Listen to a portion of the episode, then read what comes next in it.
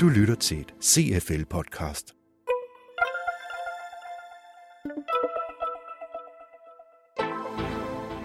CFL er stedet, hvor Danmarks mest fremsynede ledere udveksler erfaringer, debatterer og lærer.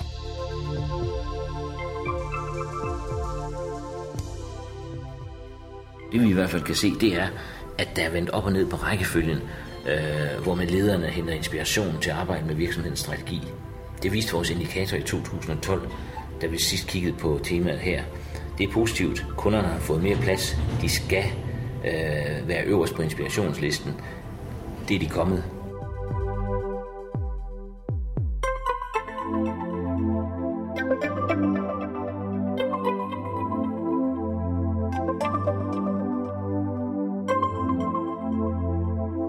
Til et nyt ledelsesdilemma med fokus på strategisk ledelse. Som du her hørte CFL's administrerende direktør Paul Blåbjerg fortælle, er fokus på kunderne for alvor kommet i centrum for de strategiske overvejelser, danske ledere gør sig for tiden. Og det er glædeligt, men virksomhederne skal stadig sørge for at også få input fra andre horisonter, forklarer Paul Blåbjerg. Men hvor er andre eksterne samarbejdspartnere og de skæve vinkler og input, der kan være med til at udvikle strategierne? Det er et stort spørgsmålstegn. Vil vi som danske ledere blive endnu bedre til at bedrive strategisk ledelse, hvis vi bliver bedre til at arbejde i kreative alliancer med organisationer uden for vores øh, egen øh, daglige verden? Eller hvis man bliver bedre til at kommunikere strategisk hvad nu hvis man som leder går ind og bidrager i den offentlige debat om udfordringer og rammebetingelser? Vil det være med til at skabe nogle bedre rammebetingelser for at bedrive strategisk ledelse?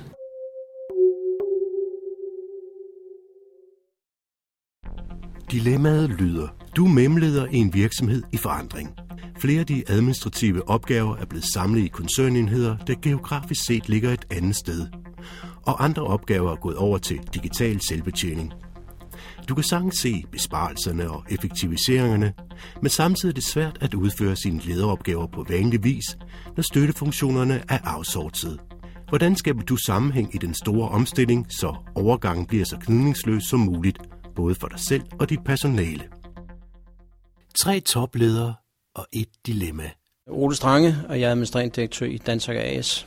Jens Christian Hansen, direktør for IT og forretningsudvikling i BAF Kredit. Og Jesper Bak, jeg er nordisk direktør i Nordgren AS.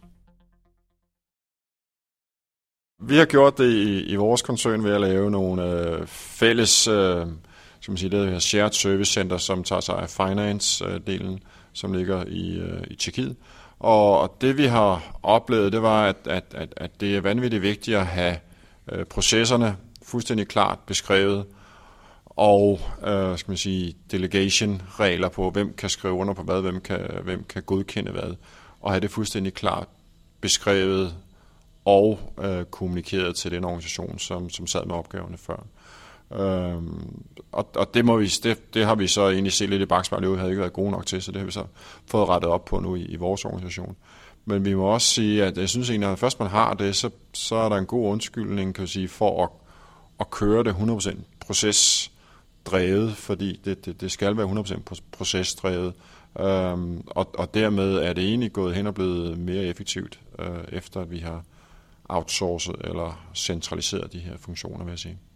Som jeg ser det, så det her øh, dilemma, det er to del. Det er forandringsledelse og det er eksekvering.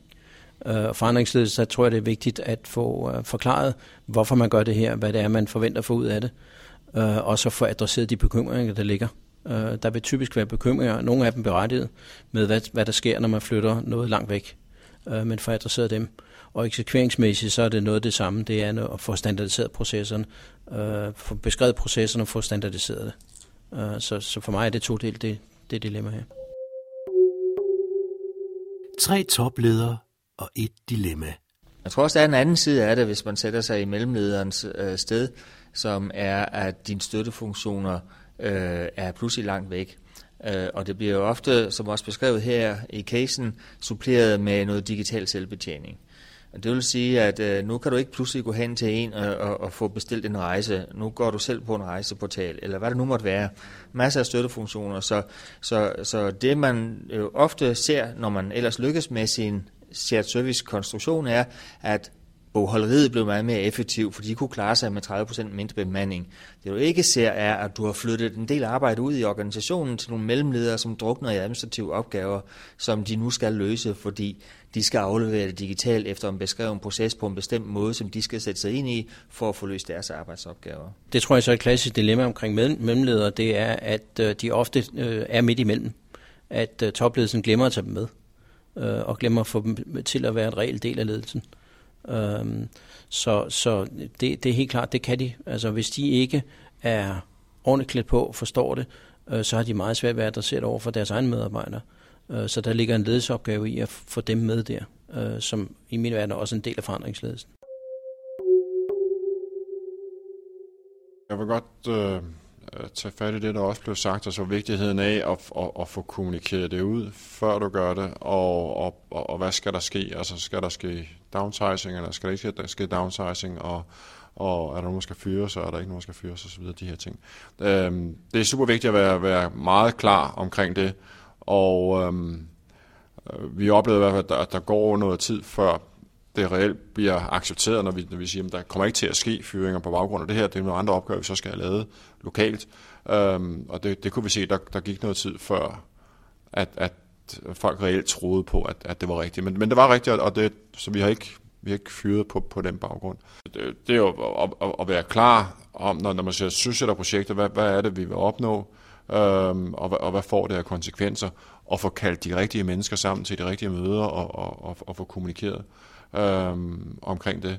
Øhm, og, og, og hvad er det, vi, vi forventer af benefits af det her, og hvad er det, det giver i virkeligheden til os som organisation, øh, til os som lokal organisation, og hvad er det for nogle opgaver, vi så selv skal være bedre til, kan du sige, og få bedre tid til at få løst, som jo var opgaver, vi har, måttet, vi har været nødt til at, at nedprioritere i en periode.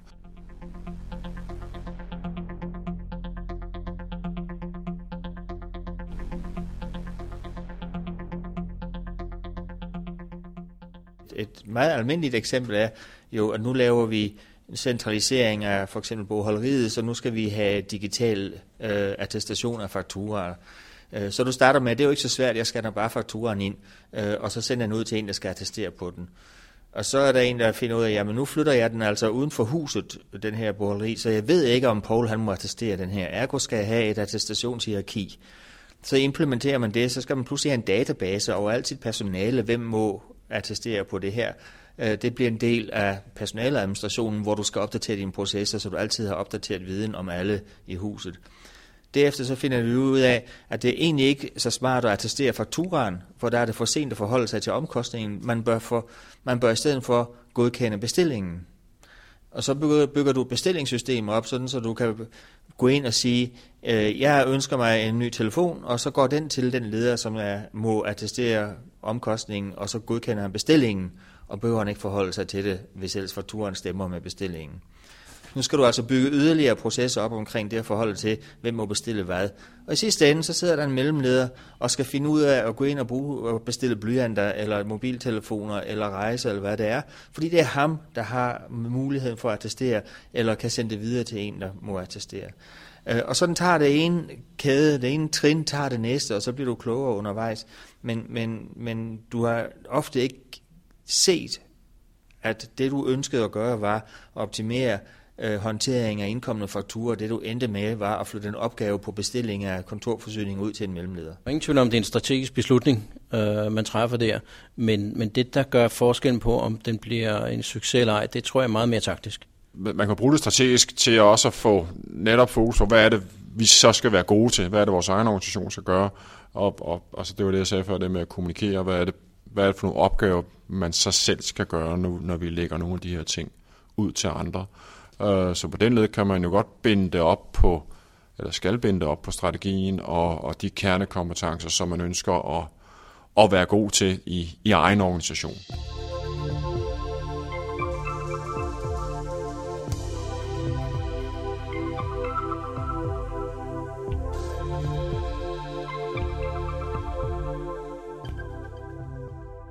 Henrik Vildsøj er chefrådgiver hos CFL.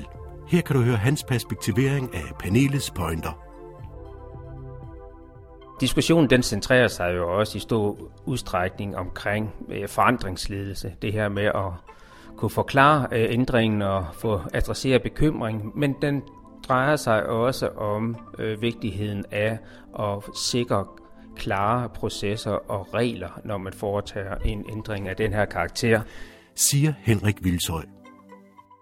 Når en opgave den flyttes eller ændres øh, eller centraliseres, øh, jamen, så sker der jo ofte ændringer i både øh, processer, strukturer, kompetencer og i teknologi øh, og på samme tid. Og hver gang man rykker ved den ene, jamen, så får det øh, komplikationer på den anden dimension.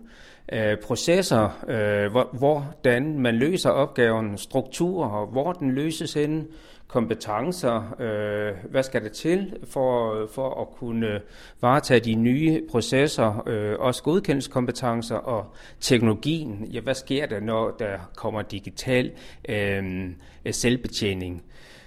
Og det er jo klart, det kræver jo, at mellemlederne skal involveres, og de skal ind i styresystemerne for, at øh, der kan sikres en effektiv implementering. Og så er det jo tankevækkende at koble den, den her diskussion over på øh, vores nye indikatormåling for strategisk ledelse.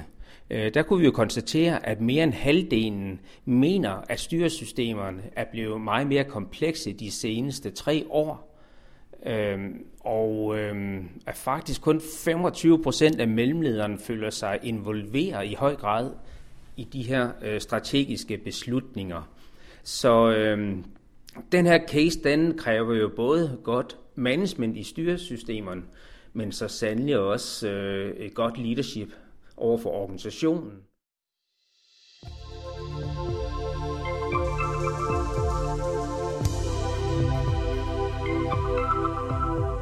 Dilemma-podcast var produceret af Søren Prehn og Mette Reinhardt Jacobsen fra Mediehuset Periskop.